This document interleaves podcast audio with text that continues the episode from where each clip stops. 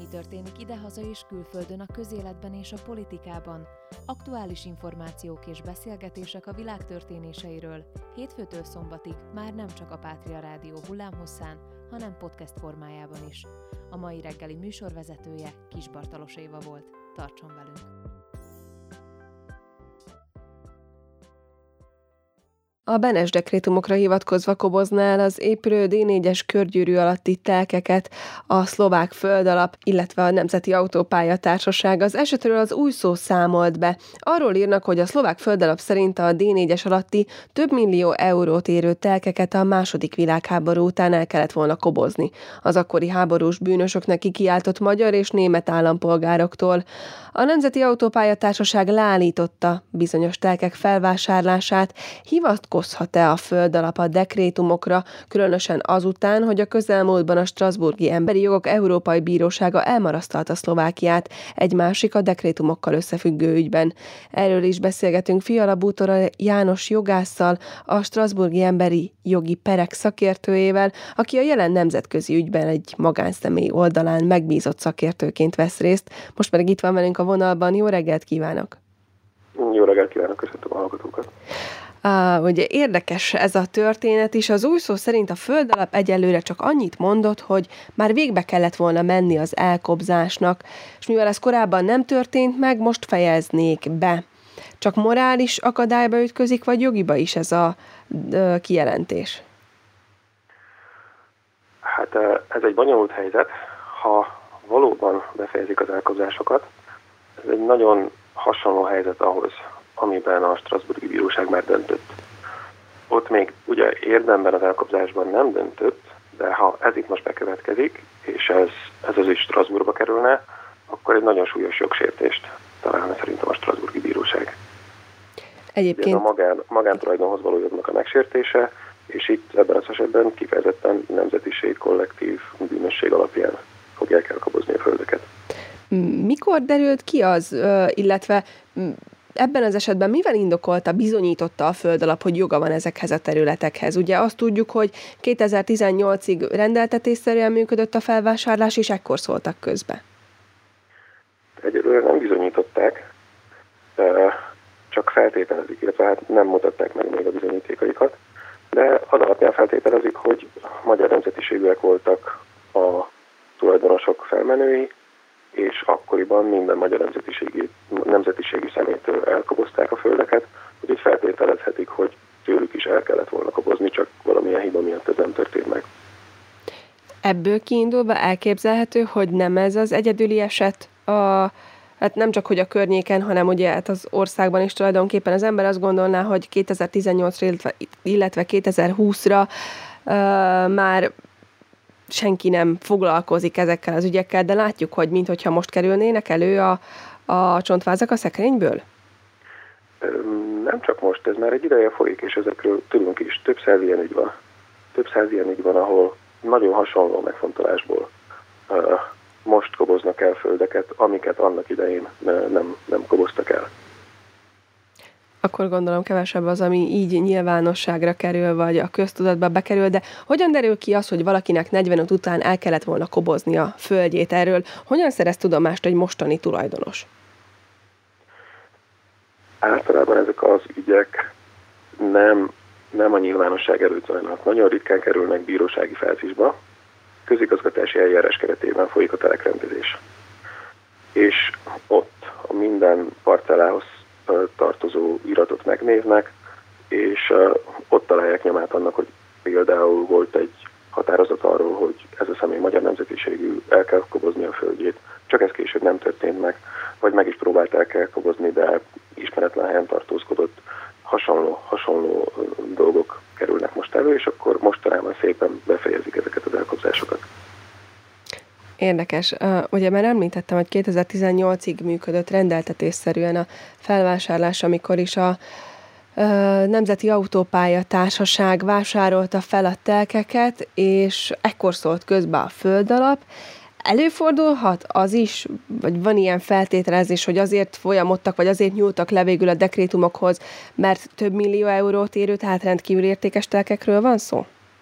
Igen, valószínűleg erről van szó, ezért kapott, ezért lett ez olyan nagy hír, mert itt a tulajdonosok mm, nagyon hevesen tiltakoznak. Ugye nagyon nagy összegű földekről van szó.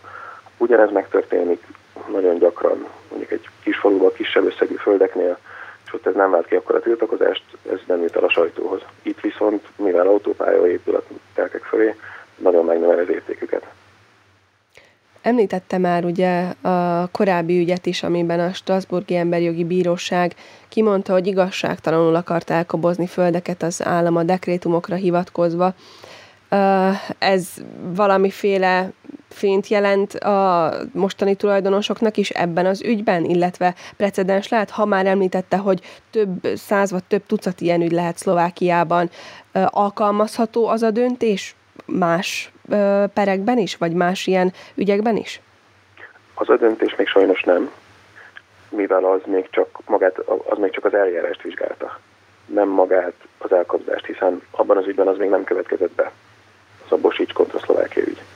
De biztos vagyok benne, hogy ha az az ügy befejeződik és visszakerül Strasbourgba, vagy bármilyen más hasonló ügy visszakerül Strasbourgba, a, a bíróság a magántulajdonhoz való jog megsértését fogja találni, és az lesz majd a precedens, amire a többiek hivatkozni tudnak. Tehát akkor jól értem, hogy ez a mostani püspöki környékéről szóló uh, anyag, ez előre haladottabb?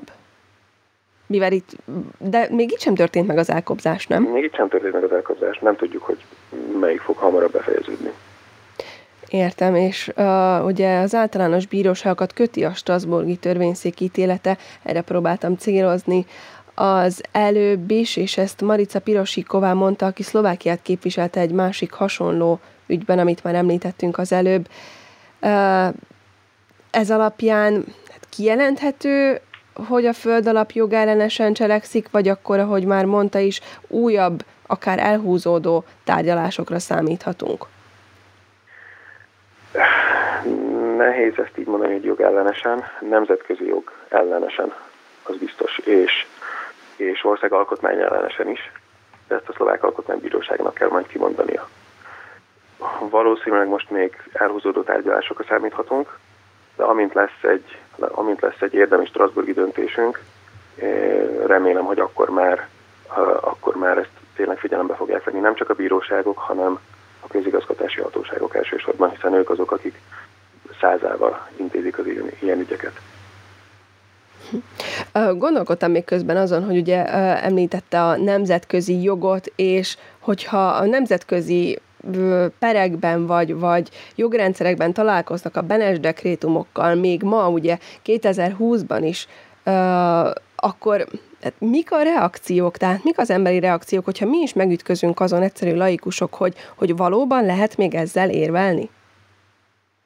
Hát ez valóban nagyon rendkívüli dolog, és a Bosics kontra Szlovákia ügy az egy hónappal ezelőtti, ezért is volt olyan nagyon fontos, mivel ezzel meg tényleg nem szabadna találkozni. És nemzetközi szinten ez az ügy mondta ki először, hogy ez még valójában egy létező dolog Szlovákiában. Ez ugyanolyan abszurd, mintha most elképzeljük, hogy jönne a földalap, és valakitől elvenni a házát azért, mert a nagyszülője zsidó volt, és a második világháború alatt a nácik el akarták venni, csak akkor nem jutott rá idejük, de hát akkor mi most jövünk és elvesszük. Ugyanannyira abszurd, mint hogy most a Benes dekrétumok alapján akarják elvenni a földeket.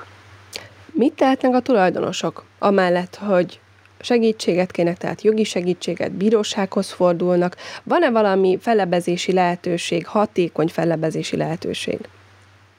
Hát itt a bírósági út az, ami segíteni tud nekik, de ezen kívül alapvetően politikai szinten törvénymódosítással kellene kezelni a helyzetet.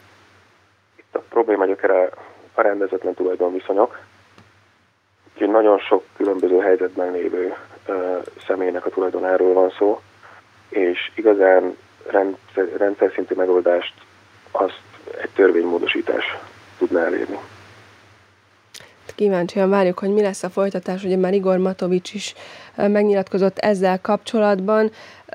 Milyen következményei lehetnek az államra nézve, illetve hát, hogyha konkretizáljuk, akkor például a földalapra nézve egy bírósági döntésnek? A földalapra nézve semmi különös. Hát ők legrosszabb esetben nem kapják meg ezeket a földeket, és az autópályávállalatnak ki kell fizetni az ellenértékét.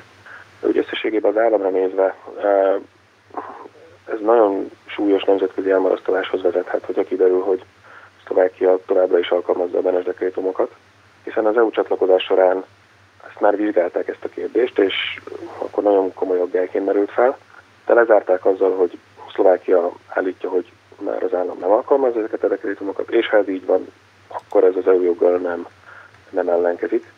Ha most kiderül, hogy mégis ellenkezik, hát tulajdonképpen a Szlovákia EU csatlakozását vonja kétségbe. Most ez mi a Szlovákiát nem fogják kizárni az EU-ból, az biztos ennyi elteltével, de ez nagyon nagy presztízsveszteség. És ki tudja, milyen szankciókat vonhat maga után. Mindenképpen felszólítják Szlovákiát a helyzet rendezésére, és ki tudja, még milyen kártérítést vagy kompenzációt kell majd nyújtani az érintetteknek. Igen, érdekes ez főleg ugye abból a szempontból is, hogy ahogy már mondta, hogy mennyi ilyen ügy lehet folyamatban, és mennyire kicsi uh, töredéke az, ami nyilvánosságra kerül, tehát hogy ebből kiindulva is azok, akik uh, eddig nem foglalkoztak annyira, vagy nem szálltak szembe ezekkel a döntésekkel, nekik is egyfajta reménysugár lehet ez az ügy, vagy ez a per, vagy igazából megint egy olyan hosszú folyamatra számíthatunk, ami, ami sokaknak elveszi a kedvét. Ha politikai rendezés ben reménykedünk, akkor igen, azok is reménykedhetnek valamivel, akitől már elvették a földjét.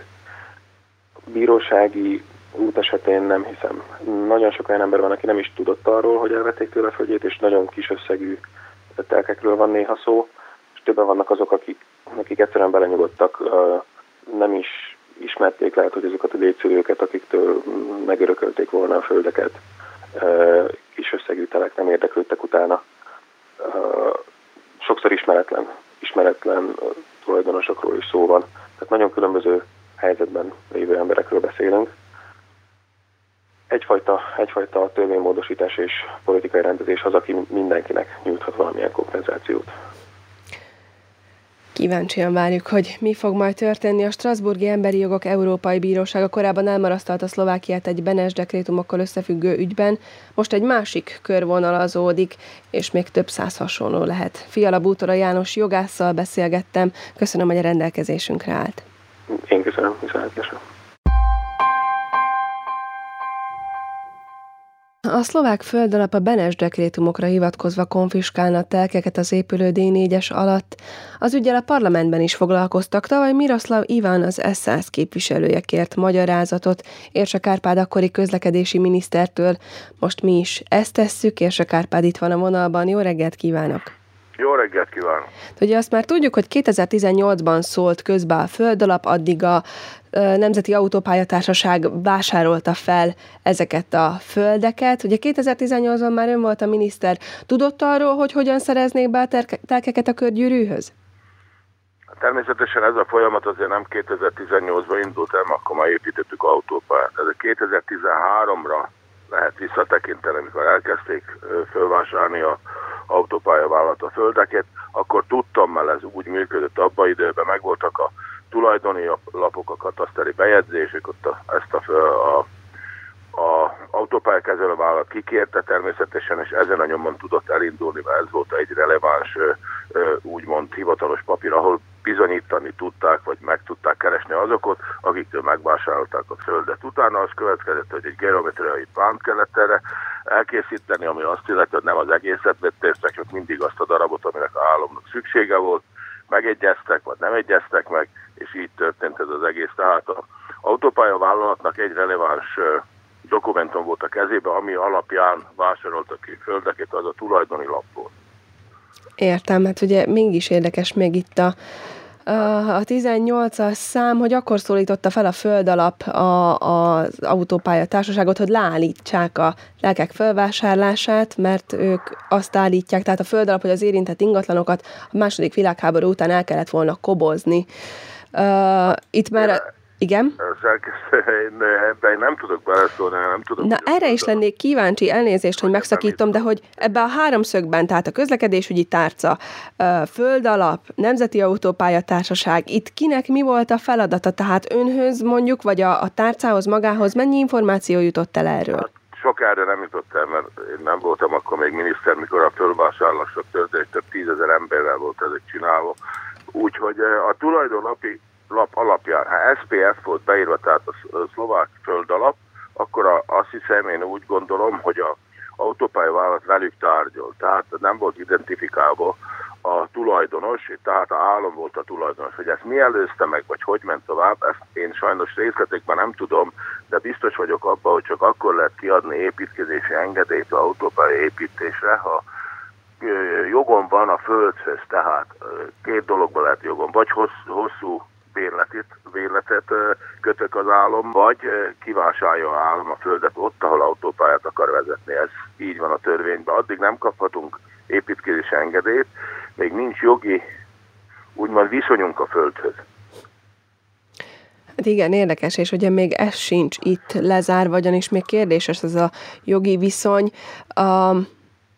A, a tulaj... Igen? Igen. Nem tudok e, e, e, mit közelebbet mondani, ezt a szlovák földalapot kéne megkérdezni, hogy hogy van ez a helyzet. Én szerintem, és a én véleményem az, mert mindig e, előkerülhetnek új tulajdonosok, akik nem tudtak a földről régebbi, és amire ön beszél, akik el, ki voltak telepítve, vagy meghaltak, és nem tudják a a, nem volt a hagyatékba belefoglalva az, hogy őnekik joguk van még ehhez természetesen, mint örökösök, vagy bármi más módon. Tehát ha ö, meg tudják újítani a hagyatéki tárgyalást, és megállapítnak egy olyan földet, ami nem volt identifikálva a hagyatékba, akkor joguk van arra, hogy ezt felújítják ezt a eljárást, és ha megkapják a jogot, tehát bizonyítani tudják azt, hogy nekik joguk volt a földre, akkor természetesen ebben a, a autópályavállalatnak későbbiekben is foglalkozni kell, de ez a én vélemény, nem vagyok jogász, és végsősorban, hogyha előkerülnek új ilyen személyek, akiknek joguk van a földtől, és tudják bizonyítani, akkor, utá, akkor azt, mondani, hogy ezt ki kell nekik fizetni utána is. Tehát ez a folyamat szerintem így zajlik. Értem. Még érdekesség, vagy nem tudom, érdekes momentum lehetett az, amikor 2019-ben Miroslav Ivan, az SZSZ parlamenti képviselője interpellálta önt a parlamentben a, ezzel az ügyjel kapcsolatban, és akkor elhangzott, hogy, illetve egy írásos válaszban az áll, hogy a vizsgálatot kezdeményeznek, hogy mely telkek esetében ment végbe az egykori elkobzás. Lefolytatták ezt a vizsgálatot? Ismert az eredménye? Én nem tudom az eredményét, biztos, hogy lehet, hogy még most is foly, folyik ez az egész úgymond procedúra, mert ehhez kell egy bírósági döntés, vagy egy, vagy egy úgy, ahogy mondtam, új per idézés, vagy, vagy el, újból kell a pert letárgyalni, hogyha olyanok jelentkeztek be, akinek joga van a földhöz, csak sajnos nem volt ez valahol elbíráló. Nekem az a vélemény, mindenki, aki ezt bizonyítani tudja, tehát, hogy joga volt a földhöz és az éhet Ausztriában, Magyarországon, vagy bárhol a világban, és ezt bizonyítani tudja, és ha megvan a per, új perfelvétel, akkor ezeket ki kell elégíteni. Ez a én véleményem. A szlovák földalap a Benes dekrétumokra hivatkozva konfiskálna telkeket az épülő D4-es alatt. Erről is hallhatták Érsek Árpád, a korábbi közlekedési minisztert. Köszönöm a beszélgetést. Én is köszönöm, szép napot, viszont hallásra.